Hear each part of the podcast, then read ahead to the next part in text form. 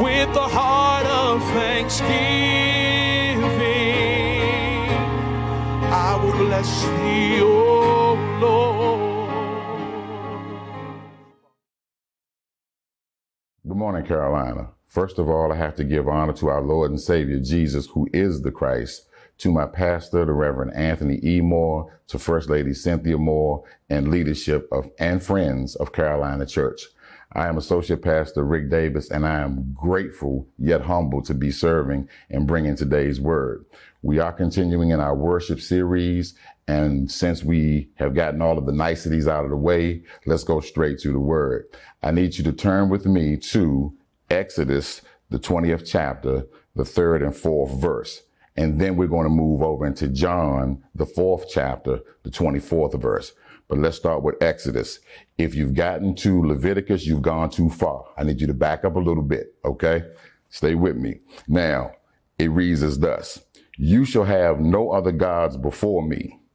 The fourth verse reads, You shall not make for yourself an idol or any likeness of what is in heaven above, or on the earth beneath, or in the water under the earth.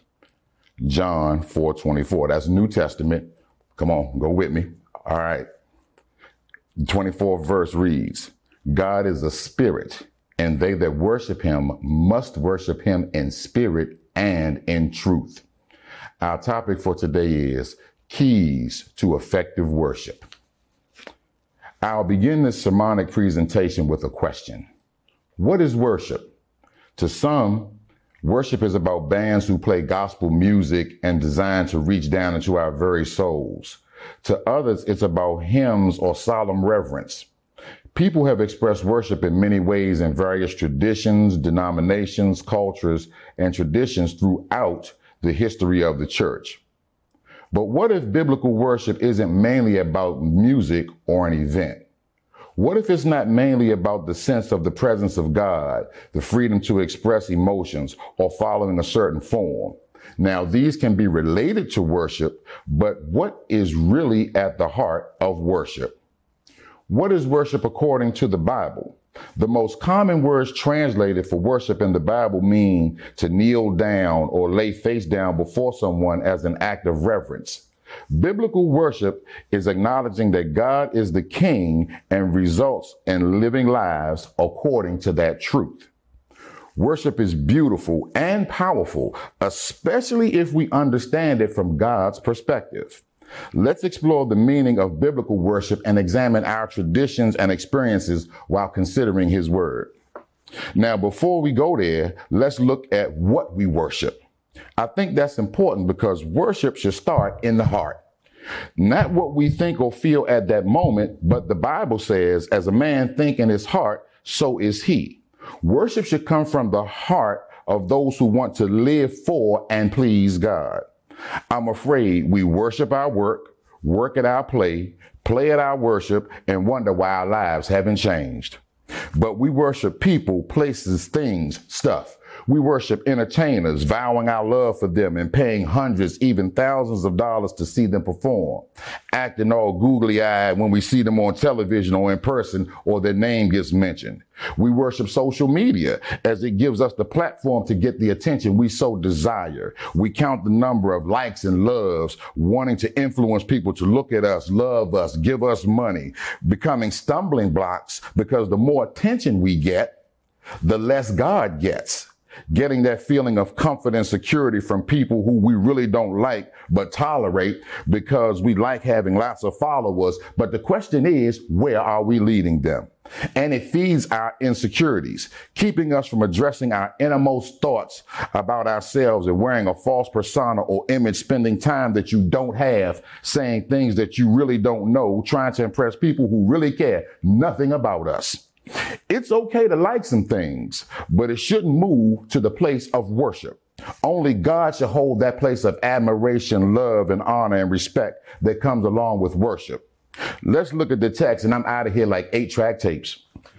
John 4 24 says, God is spirit, and those that worship him must worship him in spirit and in truth.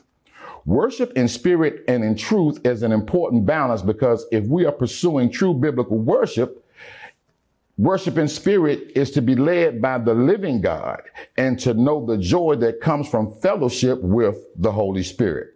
The Holy Spirit is like a refreshing drink to a thirsty individual, a cool breeze, the warmth of a fire. He can also be a torrent, a hurricane, and a wildfire. Like Jeremiah said, it was like fire shot up in my bones. He was talking about that Holy Spirit, y'all. Our experience of worship can be alive when we worship in spirit. True worship must be in spirit, led by the spirit, and involves our spirit, which is the innermost part of our very being. To worship in truth is to ground our life in God's truth, in his eternal word, the Bible. We cannot worship however we want and do whatever we feel like. To worship is to bow down before God and to delightfully follow his orders. We get to do what God says and not follow the sin that used to enslave us. You see, I said used to. Check Romans 6 and you can find out about, about sin that used to enslave us. The tendency of worship in spirit without the word is lawlessness. We might love Jesus, but if we don't do what he commands, then we really don't love him. It's merely us beating our gums. The tendency to worship in truth without spirit is also lawlessness. We might be doing the right things, but if our hearts are not encountering the living God, then we miss the most important thing.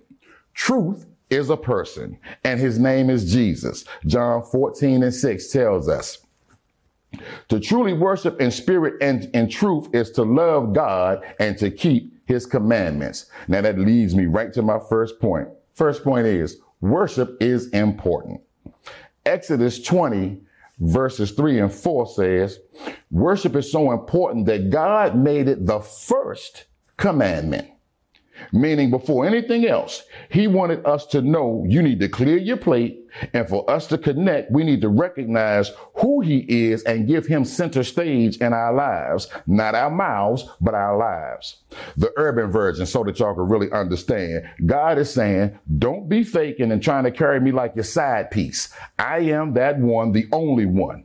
He clearly states that he is jealous and that, that that's not a negative though, because he loves us so much. He wants us to understand that he wants nothing to jeopardize his relationship with us. And this was before Jesus came along. See, he made it crystal clear so that the people in the back could understand. Uh, he also says what we shouldn't worship. We are not to worship idols meaning the stuff we take pride in and love and accumulate like we first of all did it ourselves. Not sure what I mean? Here you go. Idols in our lives are ourselves, money, business, pleasure, recreation, family, cars, homes, power. Here we go, y'all. Preachers, pastors, and church buildings. Mm, y'all didn't like that last one, huh? Okay, check this.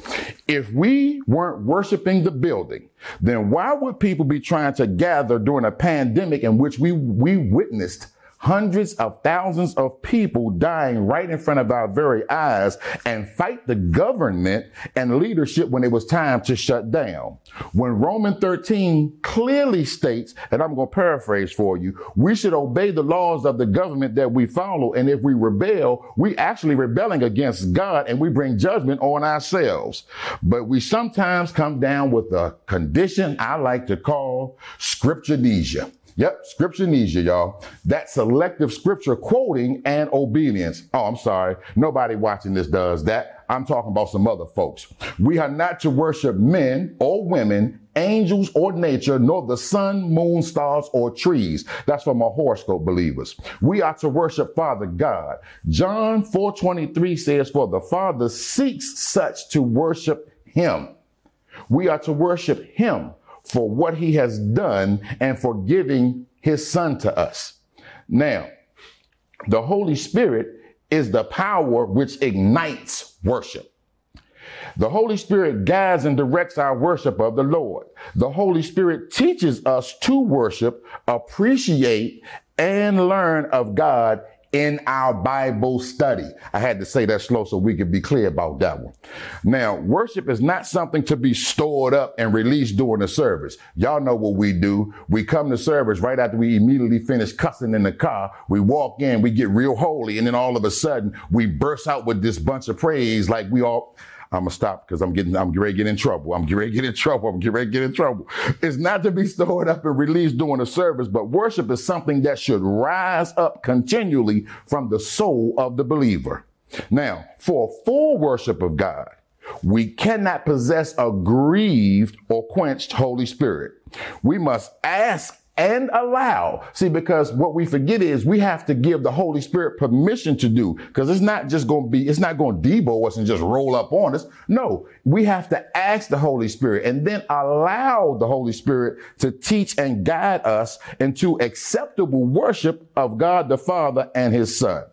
Now check this, because when you really think about the goodness of Jesus, and all that he has done for me. See, see, not yesterday, but right now. You should be shouting all over the house right now. Because when I think of Jesus and all of the things that he has done for me, my soul cries out. See, it worship builds from the inside, from the heart. My soul cries out, hallelujah. My second point, my second point, the manner of worship matters. See, worship must be spiritual. That is in the spirit. Worship him in spirit. The music doesn't matter. The hoop doesn't matter. The current conditions don't matter. What matters is what our hearts know about God. Now, we must be sincere. That is in truth. God looks at the heart to see if the words of our lips are true, sincere, and genuine expressions of our innermost beings. As a man thinketh in heart, so is he.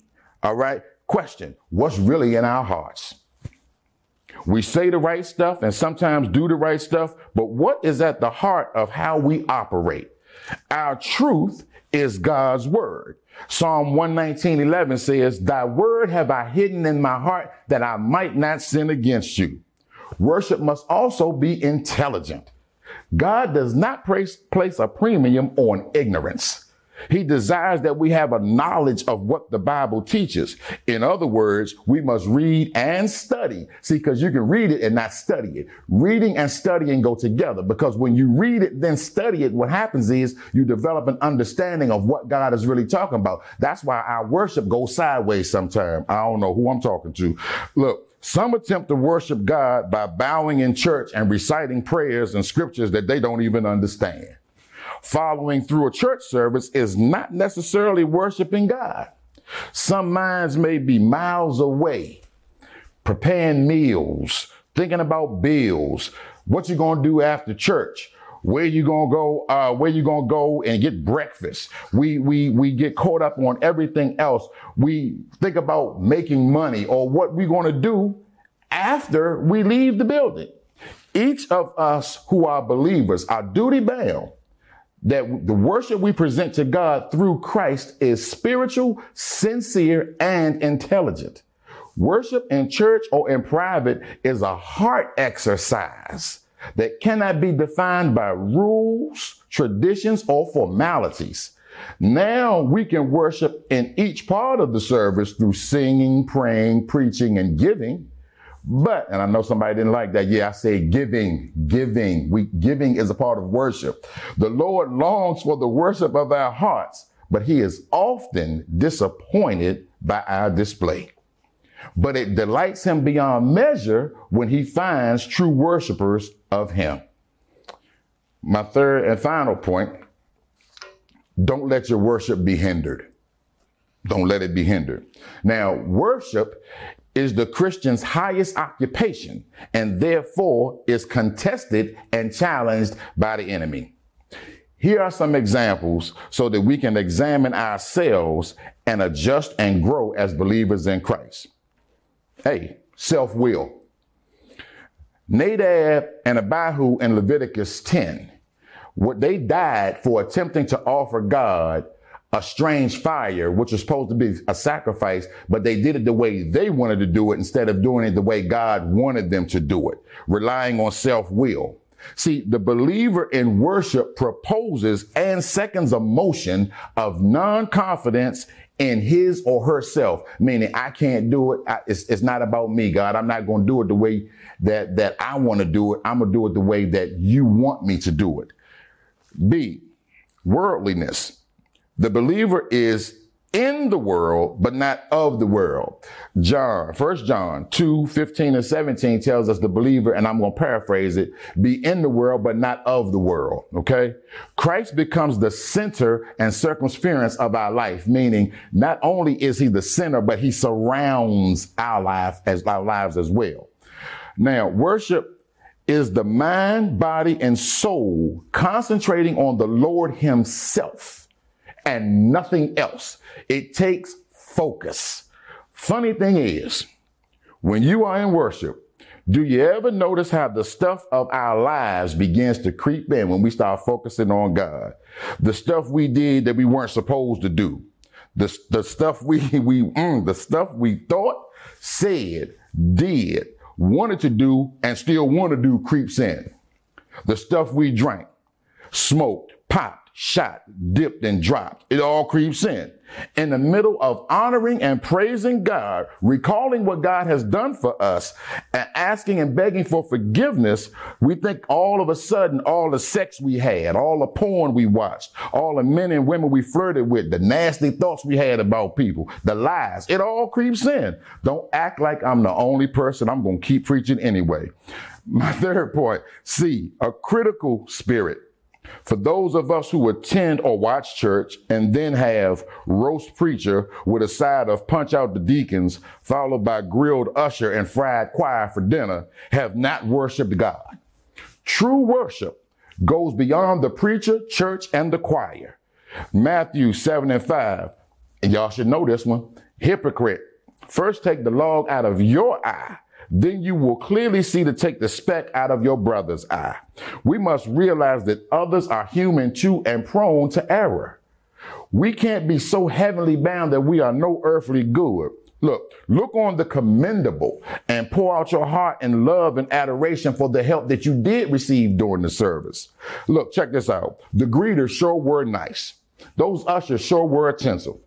Those kids really danced well the message was all for me and I can apply it to my life like this. See, something in the service is always commendable. It ain't always got to be beat up everything that goes on because you didn't like it. That's because your spirit not right, but we're going to keep it pushing.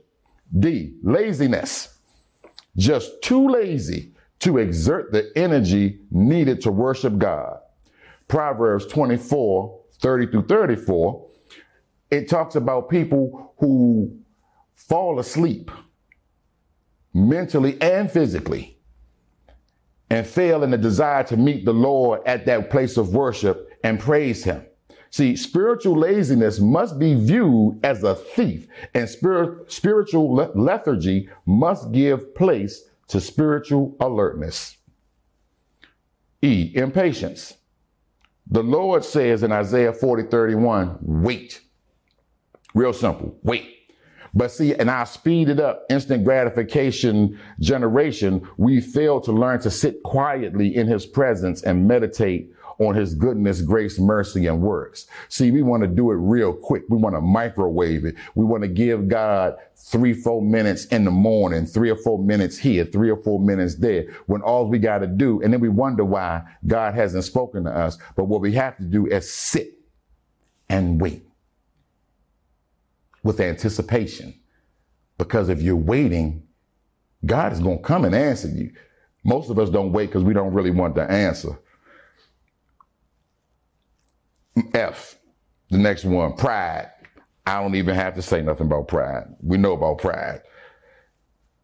G, my last one, an unforgiving spirit. Grudges, mishaps, misperceptions, and misunderstandings must be forgiven and restitutions have to be made in order for us to have true worship. Remember, worship is important. The manner of worship matters and don't let your worship be hindered. But I know you're asking, where should we worship God? Since we went through all that, Rick, you gave us all the other. But look, the Lord's answer is in John 4:20. The place where we worship God is immaterial. It is the spiritual condition of the person, not the geographical location of the believer.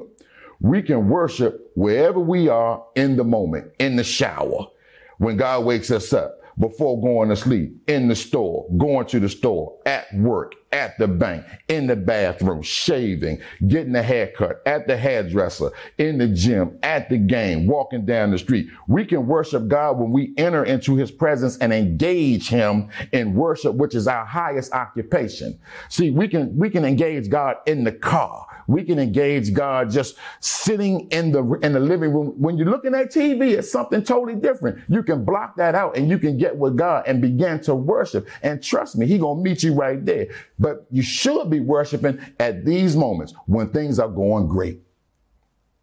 But then when things go bad, that's when you dig in with worship. That's when you focus in on worship. That's when you sit down and you just think about how God has brought you from, from, mm, how God has brought you through so much. He brought you around the mountain, over a mountain, under a mountain, out of the ditch, out of the swamp, out of the swamp. He's brought us through a whole lot. So when you're going through something, guess what? That's when you really dig in.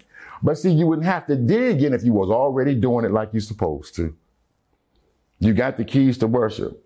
See, the results are astonishing.